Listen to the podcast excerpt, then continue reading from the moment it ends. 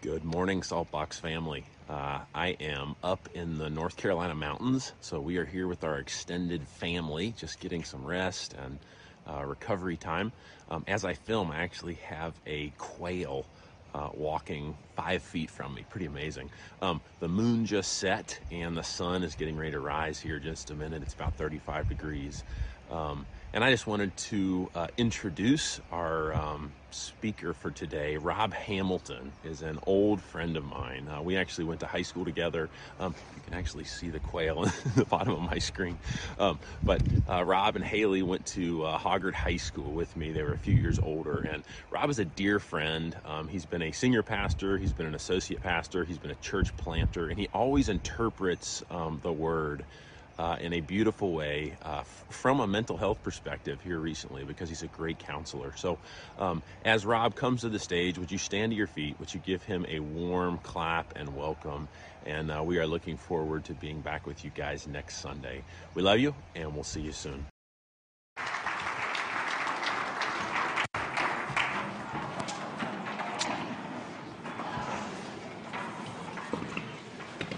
Thank you. Thank you. Good morning. All right, you're awake. Good. Might ask for some interaction, or you can respond if you want while I'm preaching. Say an amen here or there if you, if you like what you hear. It's always good to be in Saltbox. Always consider it an, an honor when Michael uh, asked me to come and to fill in, and he he usually now asks me, you know, can you do something on mental health again? So, um, or mental illness, because um, with the counseling ministry that I run now, of course, that's always front and center in what I'm dealing with and what I'm focused on, and also feel called right now uh, in this season of my life to help the church think through that. But um, I don't want to just talk about mental illness in particular.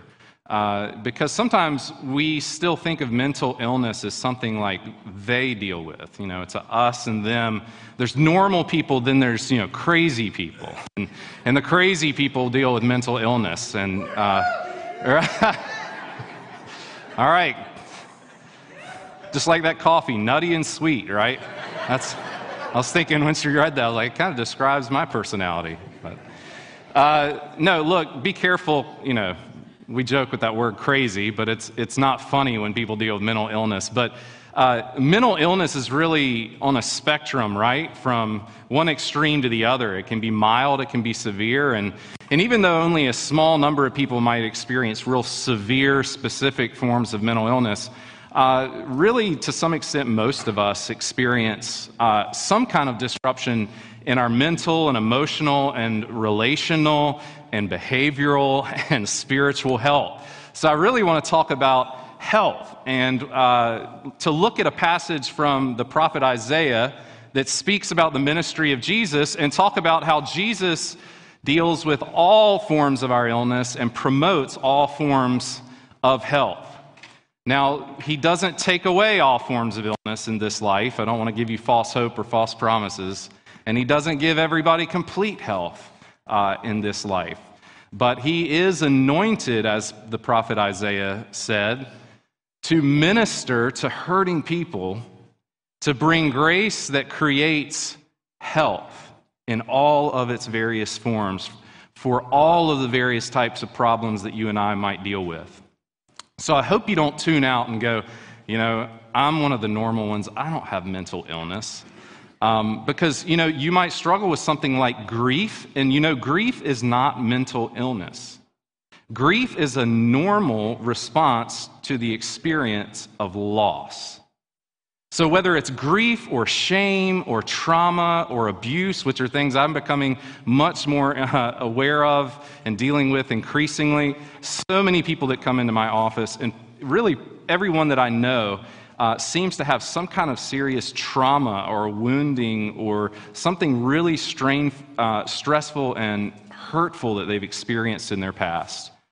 But whatever form uh, of those problems that we have, the good news is this we, we have a Savior, we have a God who cares, and a God who is equipped, and a God who is committed and, and powerful enough to deal with even the biggest problems that you or I or the people we care about deal with.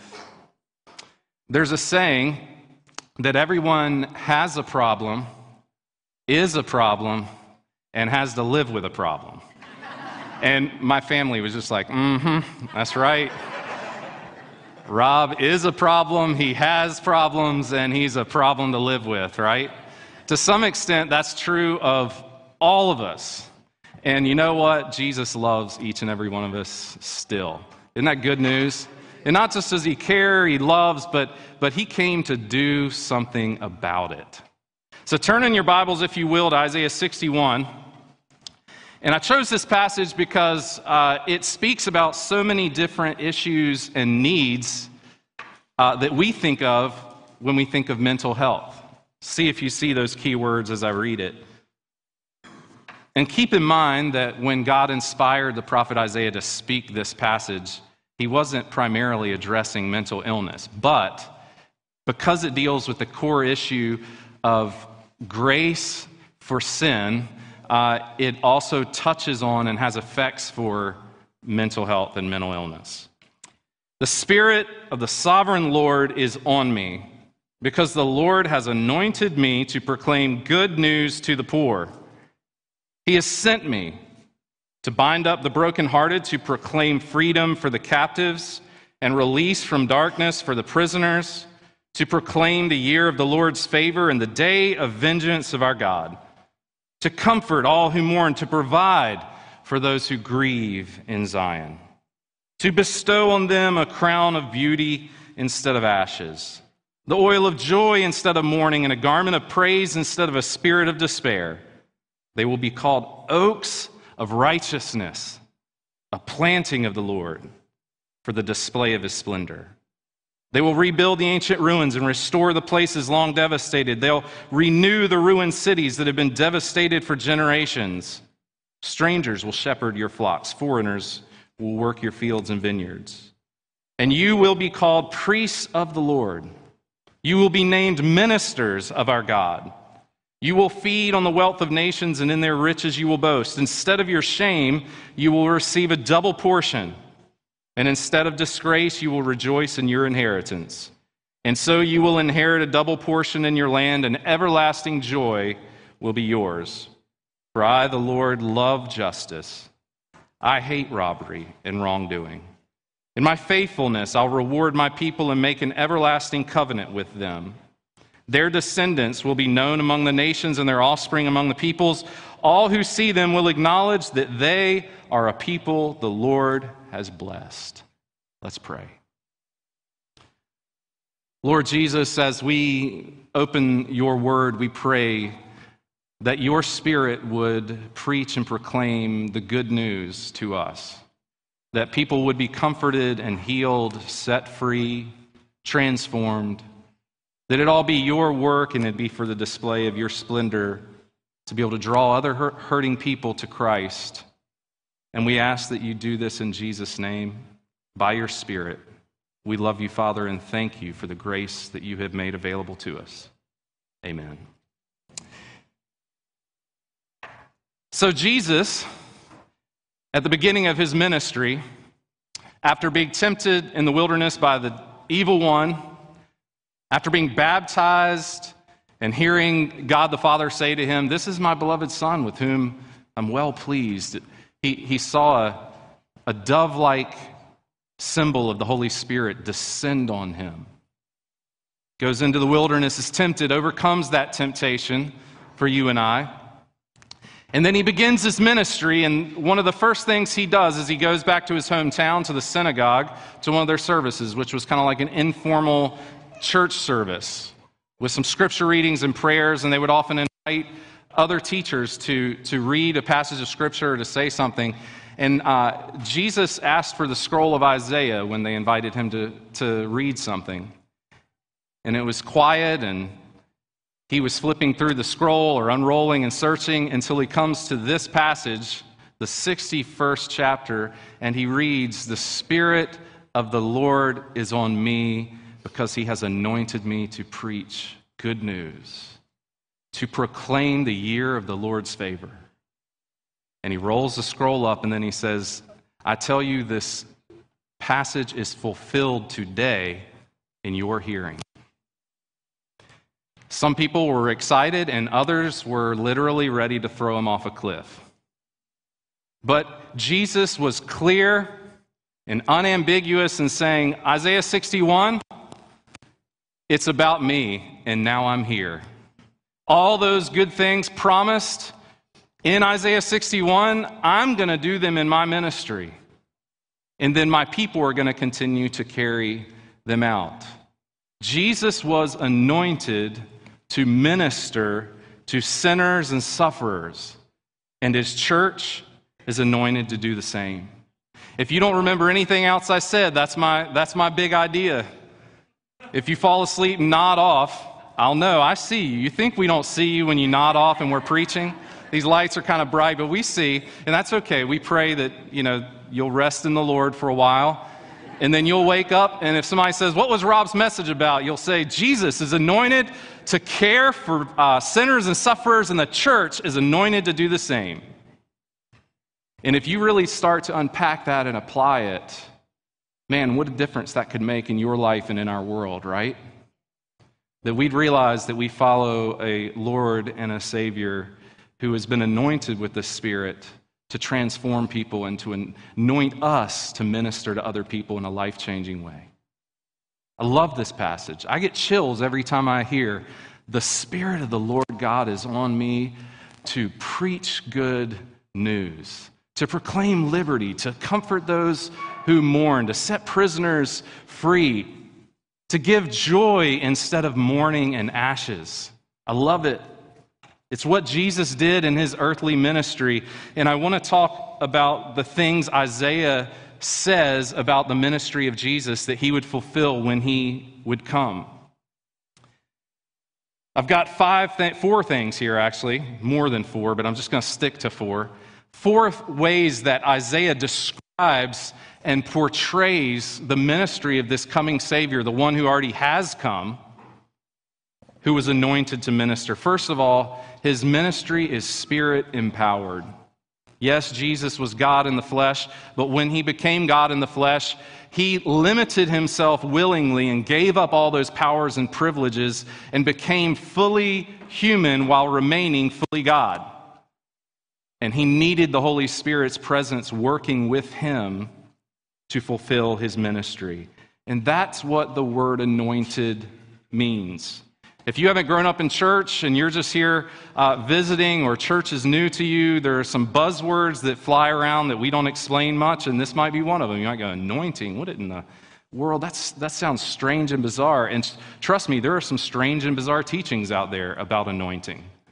But anointing comes from a practice uh, in which kings were chosen.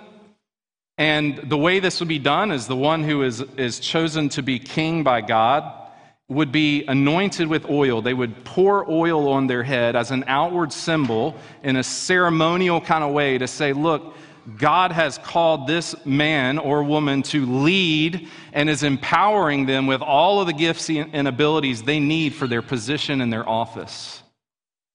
And in the Old Testament, anointing would occur many times for people to set them apart for a special ministry or work that God was calling them to. The outward oil would symbolize uh, an inward gift of God's presence. And Jesus is saying, I'm anointed. That means the Spirit rests on me and the Spirit works through me and in me, and the Spirit I will give to other people. And if you want the Spirit, you have to come to me. I give the Spirit, and I have the Spirit.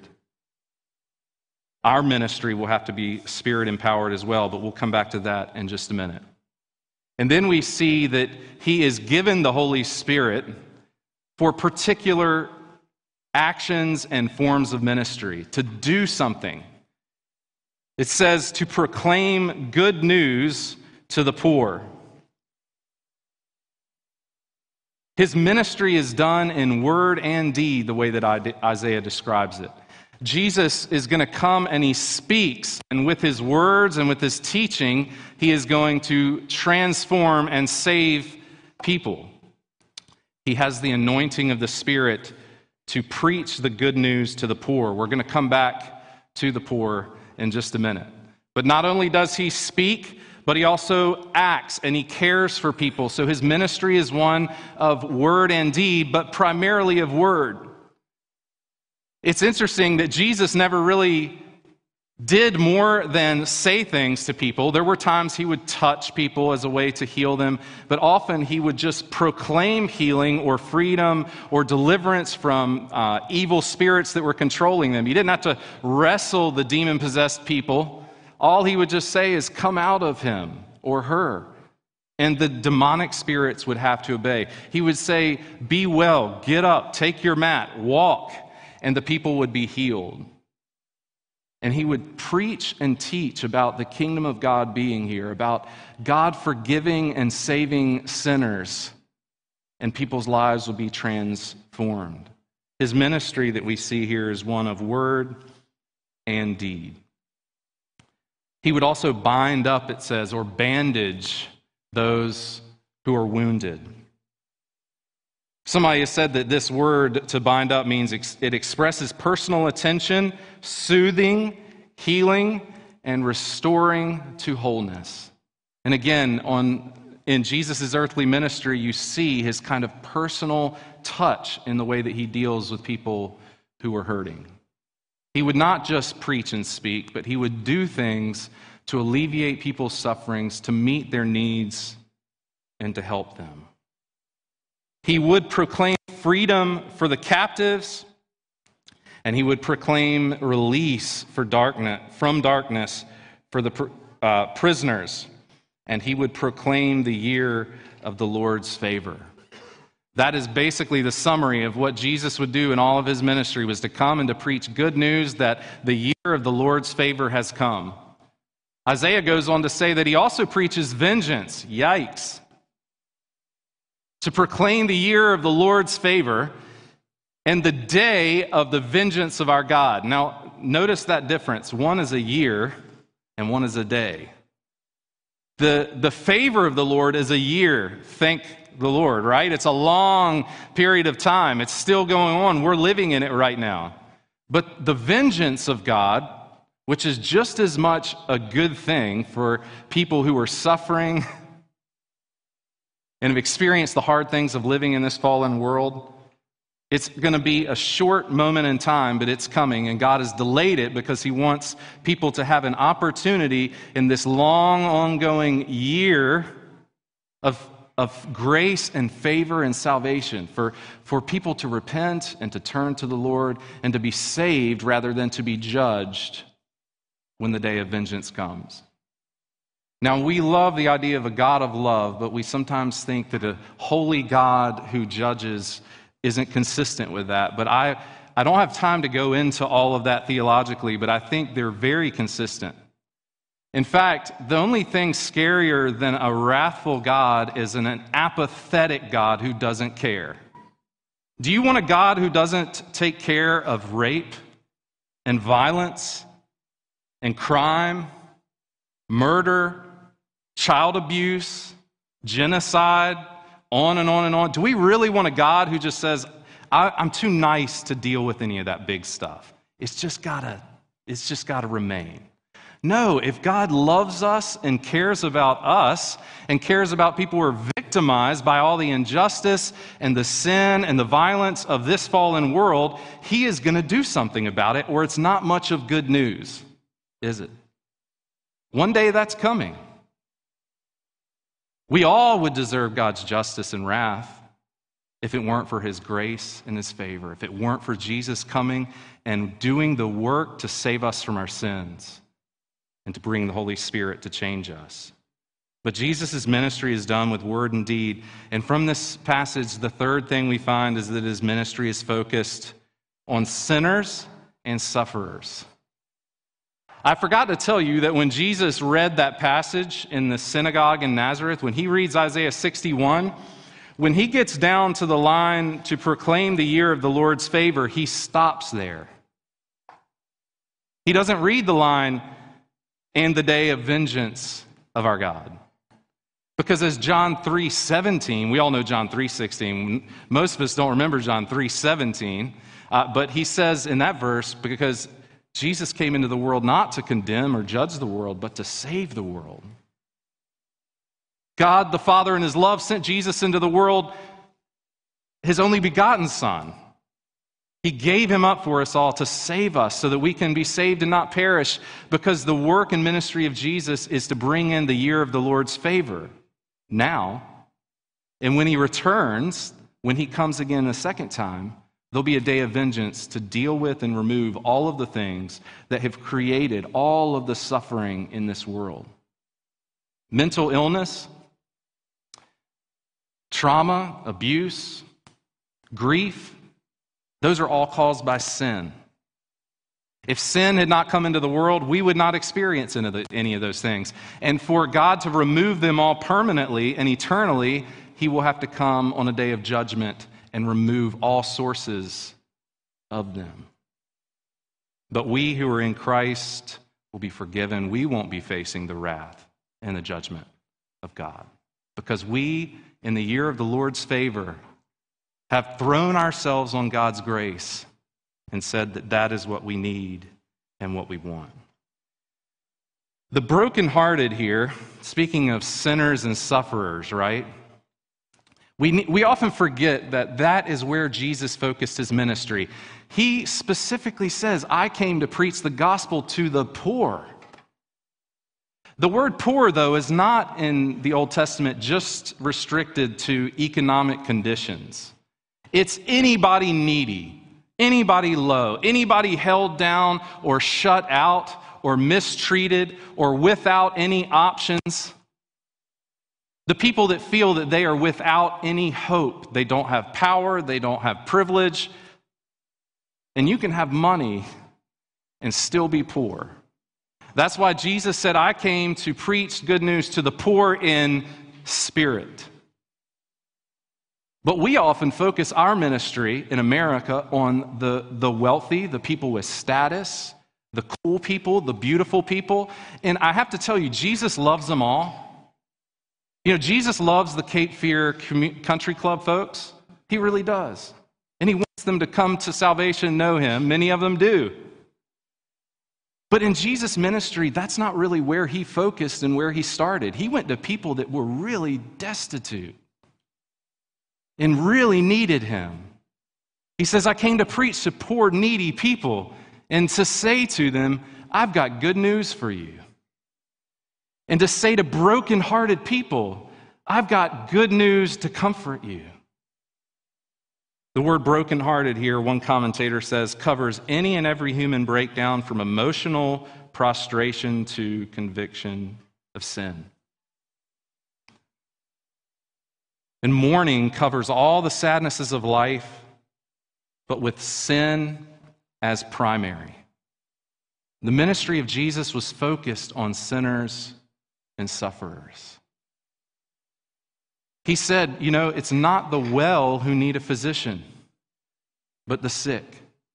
I've come to call sinners to repentance, not the righteous. And the problem was that most people, everyone is that way, but many people didn't know that they were not well and that they needed grace and that they needed a Savior. The Pharisees thought we're okay and this is something we can do on our own. I was reading commentaries about the meaning of this passage and I ran across this quote, and so I want to read it to you because it sums up well, I think, uh, how Jesus is anointed to come to, to needy people who are suffering, who are broken, who are hurting, and that he cares and he focuses his ministry on them. This quote says, Who are the poor?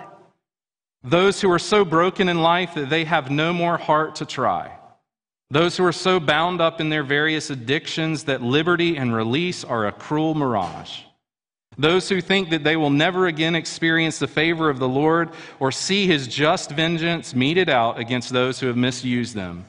Those who think that their lives hold nothing more than ashes, sackcloth, and fainting heaviness of despair. These are they to whom the Messiah shouts, Good news. That is good news, isn't it? Even if you're in one of those categories, you might not be today. Life's great. But there's going to come a day where you're going to, if you haven't noticed it already or realized it, when you're going to be one of those poor in spirit, destitute and needy. And there will always be Jesus waiting for you, ready to receive you, ready to bandage and bind up your wounds, ready to transform and change your situation. And that's my final point. His ministry is one of transformation. He does this by way of a couple uh, real vivid images. And by the way, take a pencil and circle every time you see the word instead.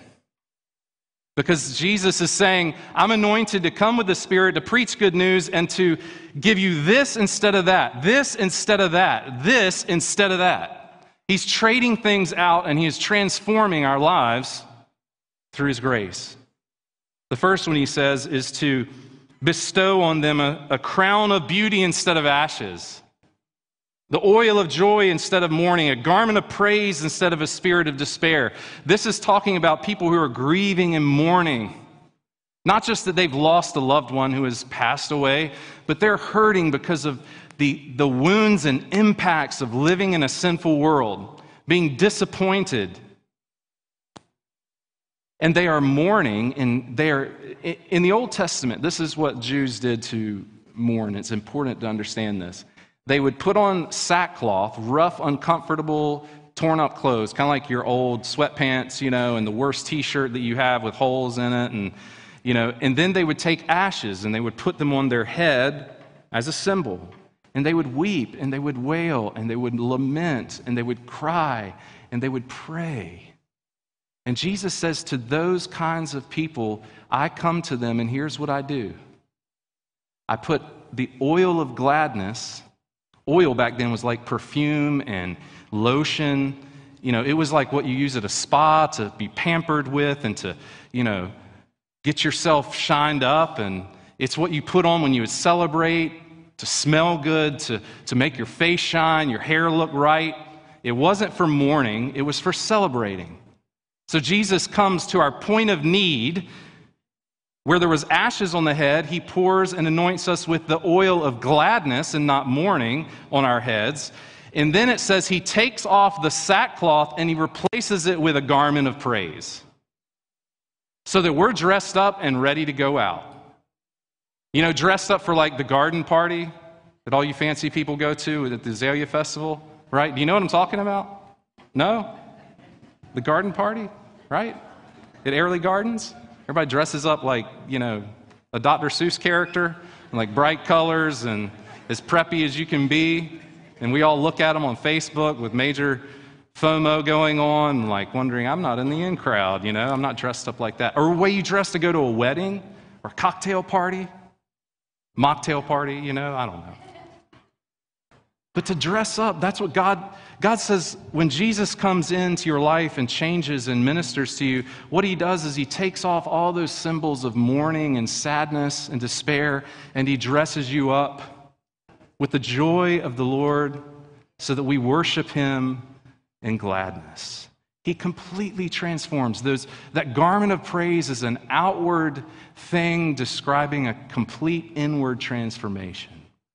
You can't just change your clothes and change how you feel or how you think or how you act. But it is a symbol. Jesus can change the way you think and feel and act. He can give you hope. This is the ministry of Jesus. It's spirit empowered, it's done in word and in deed. It's focused on sinners and sufferers, and it is focused on transformation. Isaiah begins to talk about just how different people are after the ministry of Jesus in their life. He says they will be called or they will do. They're given new natures, new names, new purposes, and they are given a ministry, which we will get into next. But he says they will be called oaks of righteousness, stable, enduring, alive with abundant life, beautiful, showing uh, the, what does he call it? The splendor of the Lord, the glory of the Lord, the goodness of God. People will go and look at them, look at the people's lives Jesus has transformed, and it'll be like going to see the Airlie Oak, speaking of Airlie Gardens. Y'all been to see the Airlie Oak, right? This 500 year old oak tree, just so beautiful. And you, you stand there, it's, it's strong, it looks mighty, and, and it's beautiful. People are going to be pointing at those people Jesus changes and transforms and be like, man, the Lord planted that. The Lord did that. Our righteous God, through righteous acts, made these people right with God, gave them life, and transformed them so that they're like oak trees. New and how different than than sitting in ashes and mourning, uh, captive, in bondage. Oaks of the Lord, planted by Him, displaying His splendor. And so let me close by making my second point that Jesus has also anointed the church with the Spirit. I didn't say He anointed you to all be leaders and prophets or to be. Uh, like Jesus, or, but he has anointed the church, and he's anointed every believer with his spirit and with gifts. And we can all use those as his body. And I, I want to quote John Calvin, because I know y'all sometimes think he doesn't believe in the Holy Spirit. Uh, but he was actually known as the theologian of the Spirit. Of all the kind of major classical theologians, he references the Spirit more than anyone else. And he tells how the anointing of the Holy Spirit on Jesus is then passed on to the church because, as his body and he is our head, we share in the Holy Spirit's anointing. He says Christ received anointing not only for himself that he might carry out his office of teaching, but for his whole body that the power of the Spirit might be present and continuing in the preaching of the gospel. This anointing was diffused from the head to its members. The anointing of the Holy Spirit for this kind of ministry to preach good news to the poor, to proclaim liberty to people who are bound up in, in, in, some kind of bondage or in prison, to bandage those who are hurting, to comfort those who are mourning. The Spirit's here in the church, calling us and equipping us to the same kind of ministry. And this is where it gets a little bit messy and challenging. But notice in verse 4 they will rebuild the ancient ruins. They'll re- see all these re words? We have been transformed. Now it's no longer talking about what Jesus does to us. Jesus begins to speak about what we are going to do for him. What he's going to do through us because of what he did in us and to us. Those people that he has bandaged up and transformed and comforted and set free, they are going to rebuild, restore, renew. When we are redeemed, we are given a ministry of holding back the dark, bringing new life, healing what is broken. That's what we are called to be about as the disciples of Jesus. And I love how he uses all these ways of describing problems in the world as being old and generational and passed down. They've been this way for a long time. So much of the stuff that I help people with in my office, it's, you know, whatever you want to call it family traditions, generational curse you know, someone sinful hurts someone else, and then out of their hurt, they hurt someone else. And because of all their sin and our sin, I'm hurting and broken, and we're just passing it all down. And what Jesus does is he comes in with his grace and the good news, and he cuts that cycle out, and he begins to change and renew and restore what was broken and messed up. And he can do it, and only he can do it.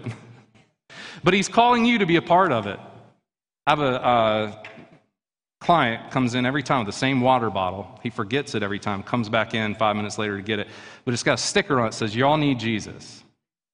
And I've wanted to put that on my wall because we all need counselors, we all need doctors, we all need to help each other. But at the core, at the bottom, we just all need Jesus. Only Jesus can heal these things that are too big. For me, for you. Thanks for having group therapy with me here. people, people ask me, gosh, how do you list people's problems all week? I, it, I really feel made for it. I don't mind it in a weird way. I like it, but the way I handle is to know, look, we have referrals in my in my business, you know. We're like, I'm going to refer you to Dr. So and so because you can see him to get help with this and it you know, when it's all said and done, I got to refer everybody out to Jesus. And when you come in, no matter who you are, what your problem is, just want you to know y'all need Jesus. And He is there for you because He is anointed to preach good news and to heal and to set free.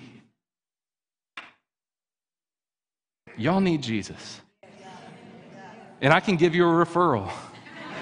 I, I know a guy who is equipped for this. And I hope you'll do the same. That's the church's work. As oaks of righteousness planted by the Lord, growing in Him and transform, reflecting His goodness and His power to change and transform, that you will be pointing upwards to Jesus for other people. Just to say, it doesn't matter if you're, if you're broken, if you're suffering, if you feel left out or forgotten, or you feel like you have messed up life so much no one cares or can help. Jesus can and He will and He wants to. That's the people close to His heart.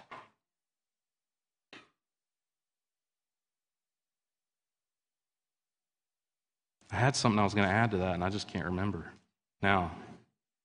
But notice it calls us priests and ministers. Priests and ministers to represent God and to, to minister to other people and to care for them. That's what we are anointed to do by the Holy Spirit. Jesus takes our worst and he gives us his best. Instead of shame, he gives you grace and acceptance and safety. Shame is a huge issue, folks. For sadness, he gives you joy. Poverty, he gives you abundance. For addiction and bondage, he gives you freedom. For despair, he gives you hope. Whatever your worst is, bring it to Jesus and he'll trade it out for his best. I know that. I've never had someone I've referred to Jesus come back and say, He couldn't help me. I have had earthly doctors and counselors do that. I've had to do that. But I just want to close with this. Um, a guy named David Seamands has said that we all need grace and various kinds of grace. Even once we have saving grace and we know we are going to heaven and we have a right relationship with God, there's still all the effects of sin and the fallen world that we are dealing with for the rest of our lives. And for each need, there is a special kind of grace. He says, For there is healing grace for damaged emotions of the past. There's reconstructing grace for destructive interpersonal relationships. There's reprogramming grace for distorted personality patterns.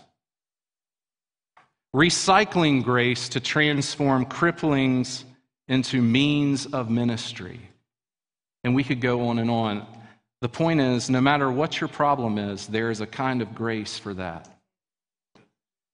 Because we are in the year of the Lord's favor. And we need to get the word out. We need to share with others that there is a Savior who's been anointed with the Spirit to save and to heal and to renew. So, my question as I close is this I've got two, really, two questions for you to reflect on. Which type of that grace are you most in need of? And will you come to Jesus for it this morning? Some of you might need to just start with saving grace. You just need to come and confess your sin and your need to be forgiven and to accept the death and resurrection of Jesus as your salvation.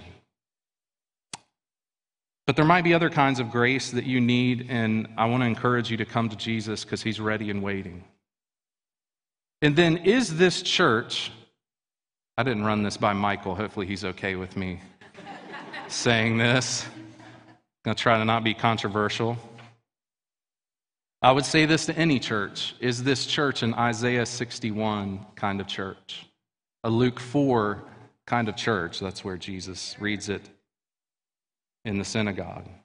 In other words, does Saltbox Church proclaim the good news and care for the hurting in the power of the Spirit? Does it keep Jesus and his saving work central, and does it pattern its ministry after his? Because you are anointed, even if you forget it or don't walk in it.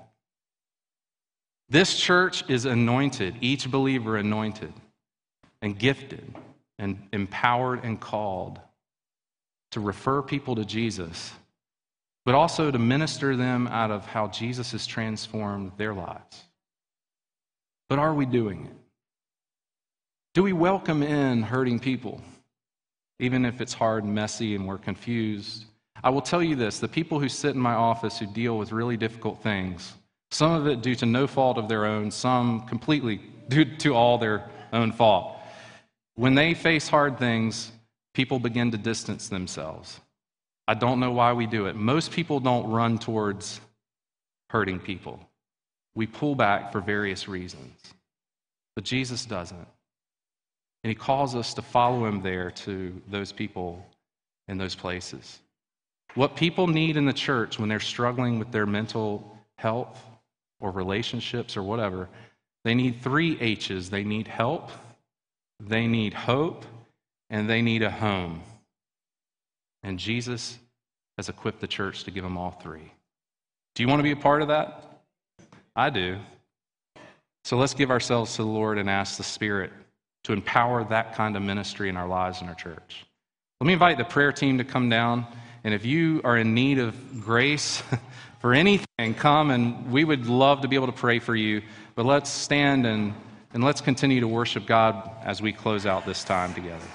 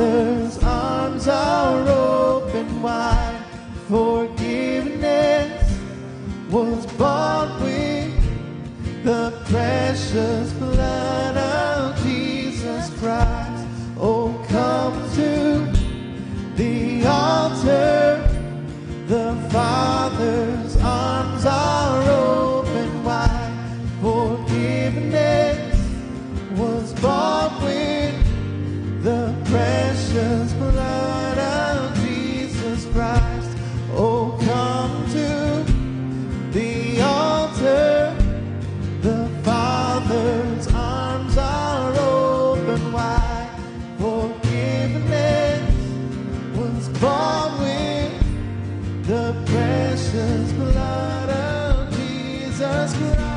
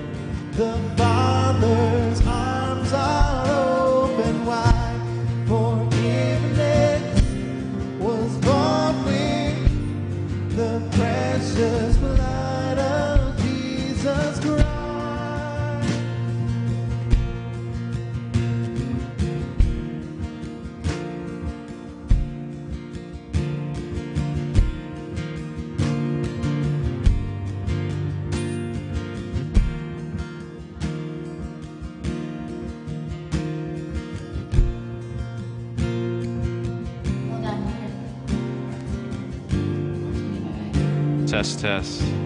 If there's more of you that would like to come down, that we can minister to you and pray for you, you can stay, and we'll stay as long as we need to. But uh, let me dismiss the rest of you and give you a blessing. Just may God bless you and keep you. May He comfort you in every way, watch over you, give you an experience of His love, and fill you with His Spirit, and have a wonderful week. You are loved, and don't forget it. Amen.